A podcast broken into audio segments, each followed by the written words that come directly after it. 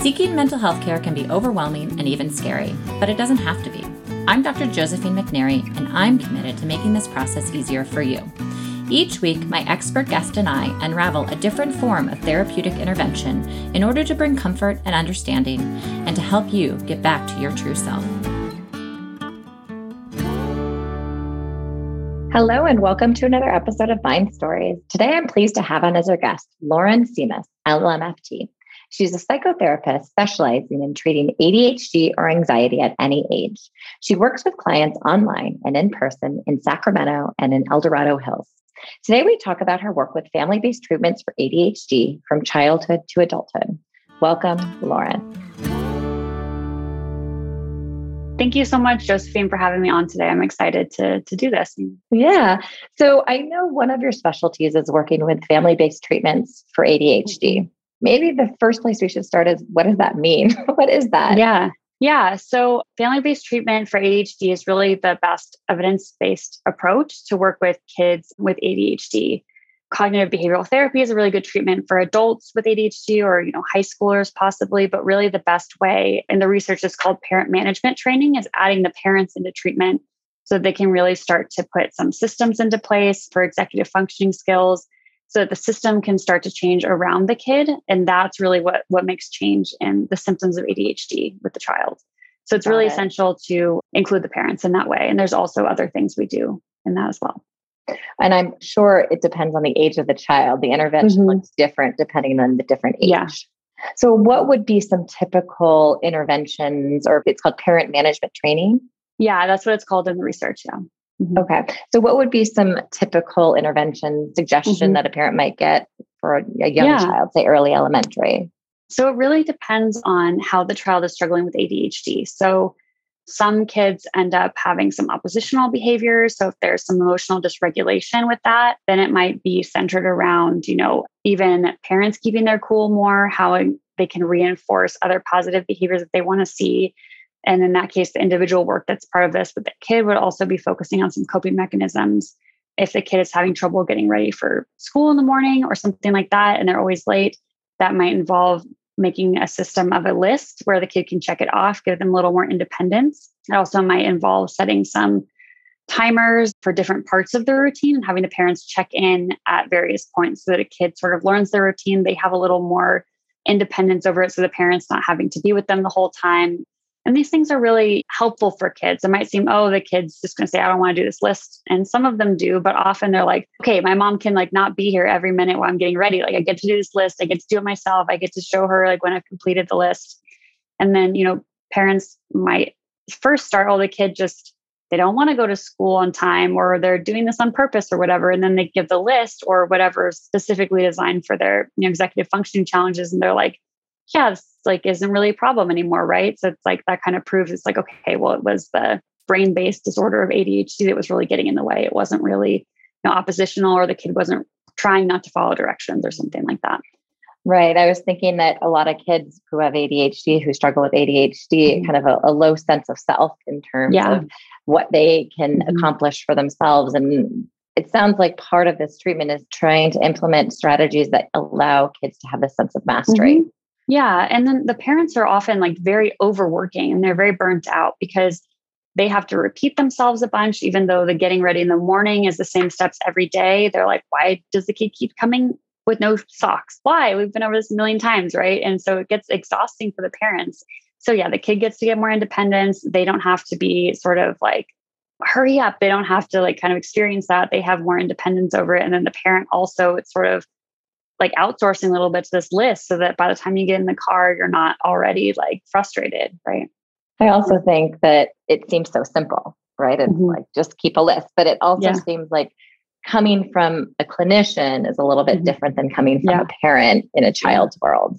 Yeah, and this wouldn't be for every family. It really mm-hmm. depends on which executive functioning skills the kid is struggling with. You know, some kids with ADHD might not have trouble with the planning prioritization that might require a list. They know what to do, but they need a timer so that it goes off every five minutes to bring their attention back to what they're doing. So it's really mm-hmm. personalized and maybe some tweaks to systems that are already working. So that's part of it. It's like, well, what already is working for you and your style?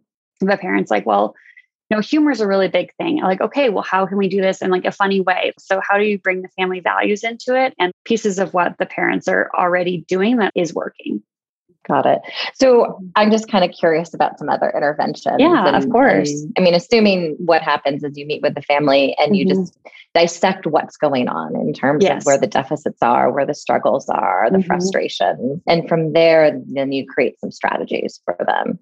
Yeah, yeah. So really is like dissecting. It feels very like, okay, well, when does this happen? Does this happen every day or what leads up to this? So it's a lot of questions around tracking like does this difficulty only happen when the kid is up with a night terror at night or when it's like Monday morning and their sleep schedule's been off for the weekend. So it's really, yeah, like dissecting or investigating, really pinning down exactly when behaviors happen or exactly when struggles happen, because that's how you sort of pinpoint the right interventions to do it, right? If this kid is sort of not having issues planning, prioritizing in other parts of their life, but then it's just the mornings, the list that focuses on planning prioritization might not be right because they're not showing that deficit in other areas. Maybe it's more about time management or a disorganization issue they can't find what they're looking for.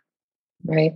So moving on to maybe older kids, I'm sure there's a lot of overlap, but what do you tend to see with more older teens, maybe?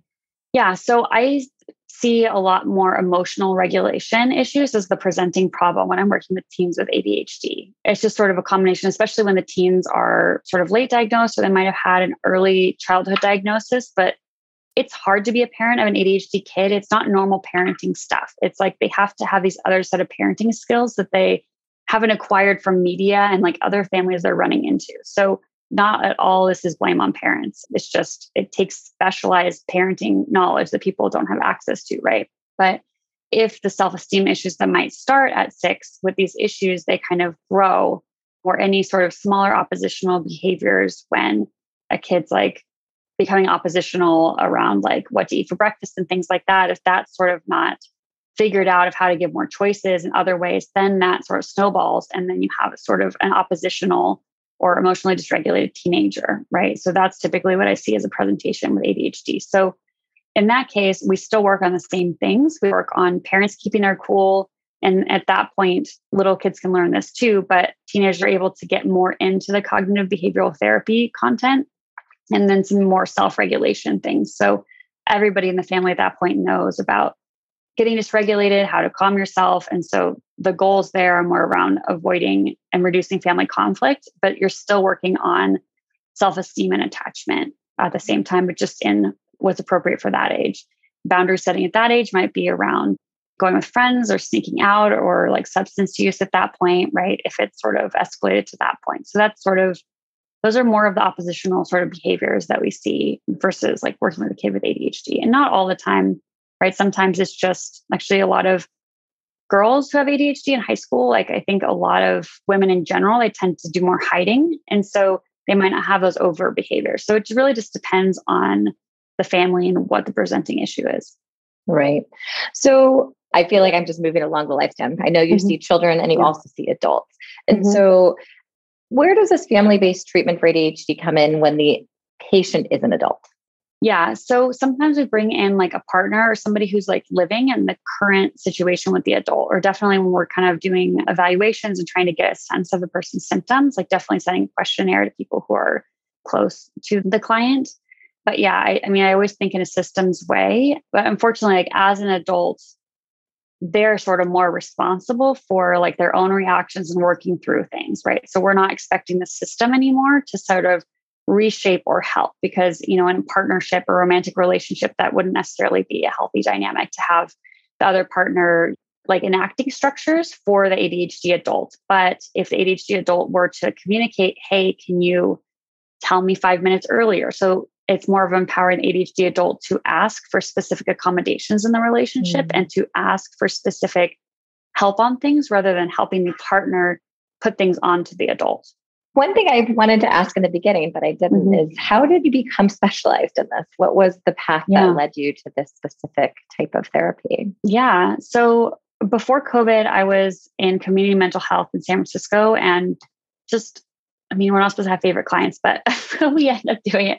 The kids that I found just totally entertaining and also like pulled on my heartstrings because they were so misunderstood were the kids that ended up being diagnosed with ADHD. And at that point, I wasn't working in a family system way. I would do collateral meetings with parents, but a lot of these families, the parents were working multiple jobs and they really just didn't have the bandwidth for mm. sort of another service. And so, you know, individual therapy with these kids, we worked on self-esteem, we worked on frustration tolerance, and those are things you can do in individual therapy with ADHD. But really their environment wasn't changing because I wasn't able to work with the parents on understanding. So they were still experiencing the pressure and misunderstanding from the outside. And so something with that just felt a little incomplete. And then I just started to get more knowledge and started to run across this. And I'm like, yeah, of course that makes sense. And so I started working with parents more.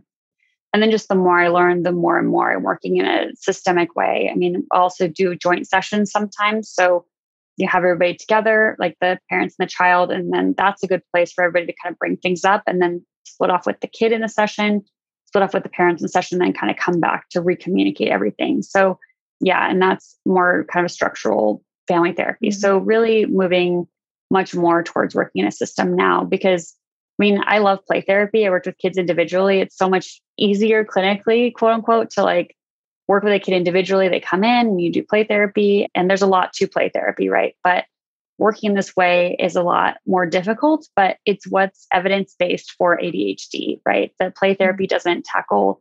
I wanted play therapy to work for ADHD symptoms, right? It works for the depression, the anxiety, and self esteem.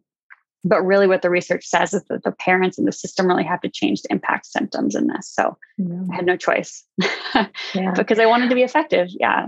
Right. It's not a closed system, right? It's not mm-hmm. just the patient. The patient is the whole family system. Mm-hmm. Exactly. Uh, and I think a lot of it has to do with just educating the family system or finding better ways to mm-hmm. move forward. A lot of it is like mindset, right? It's the information. So then when their kids lagging behind or having struggled with the transition, they're able to say, like, oh, this is that executive functioning thing. It's not that my kid is trying to do this, right? So then it brings more empathy and they're parents are more likely to be like not being like, I told you already, right? They're like, oh, my kid's hyper focused into this video game and they can't even hear me the first two times I say mm-hmm. something, right? So then they're more likely to try the third time with a calm voice again, right? So it just that understanding helps parents be more patient.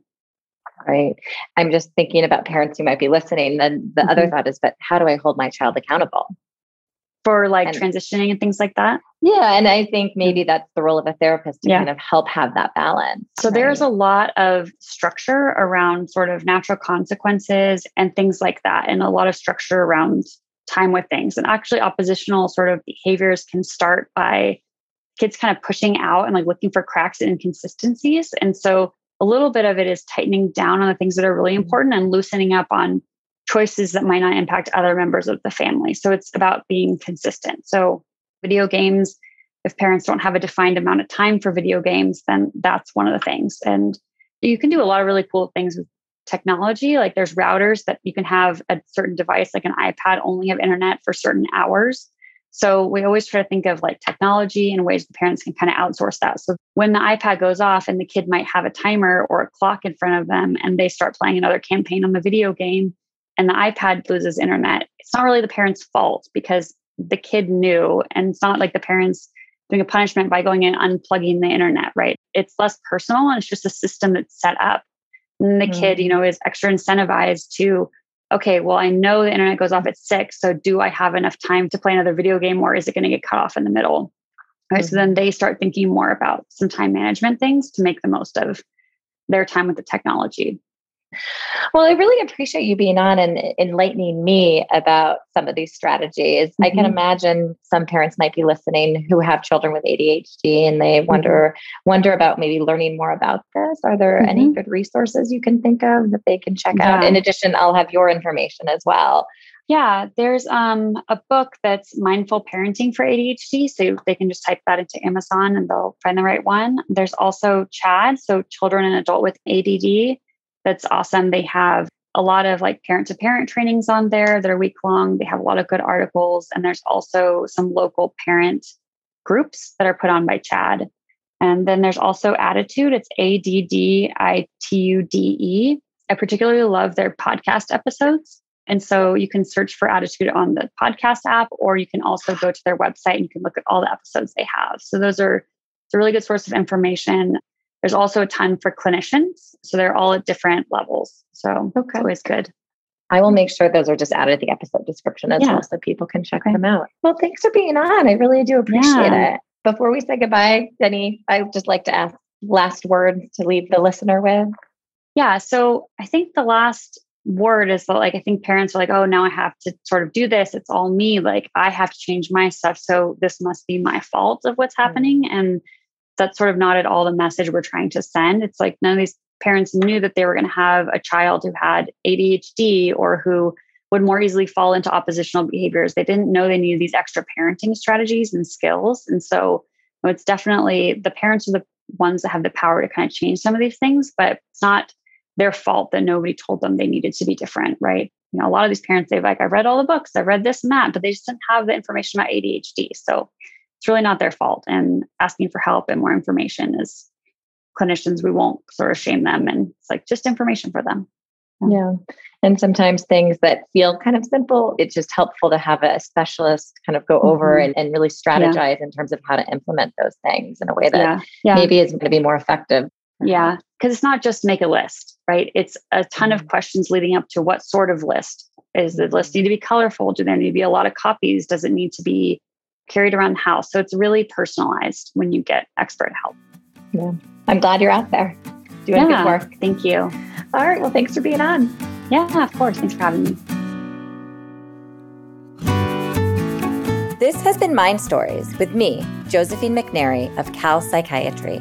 With online psychiatry in California and 13 offices throughout Southern California and the Bay Area, Cal Psychiatry specializes in medication management, ADHD, anxiety disorders, alternative therapies, women's mental health, and more. Visit us at calpsychiatry.com and let us help you get back to your true self. Thanks for listening to Mind Stories, and don't forget to subscribe.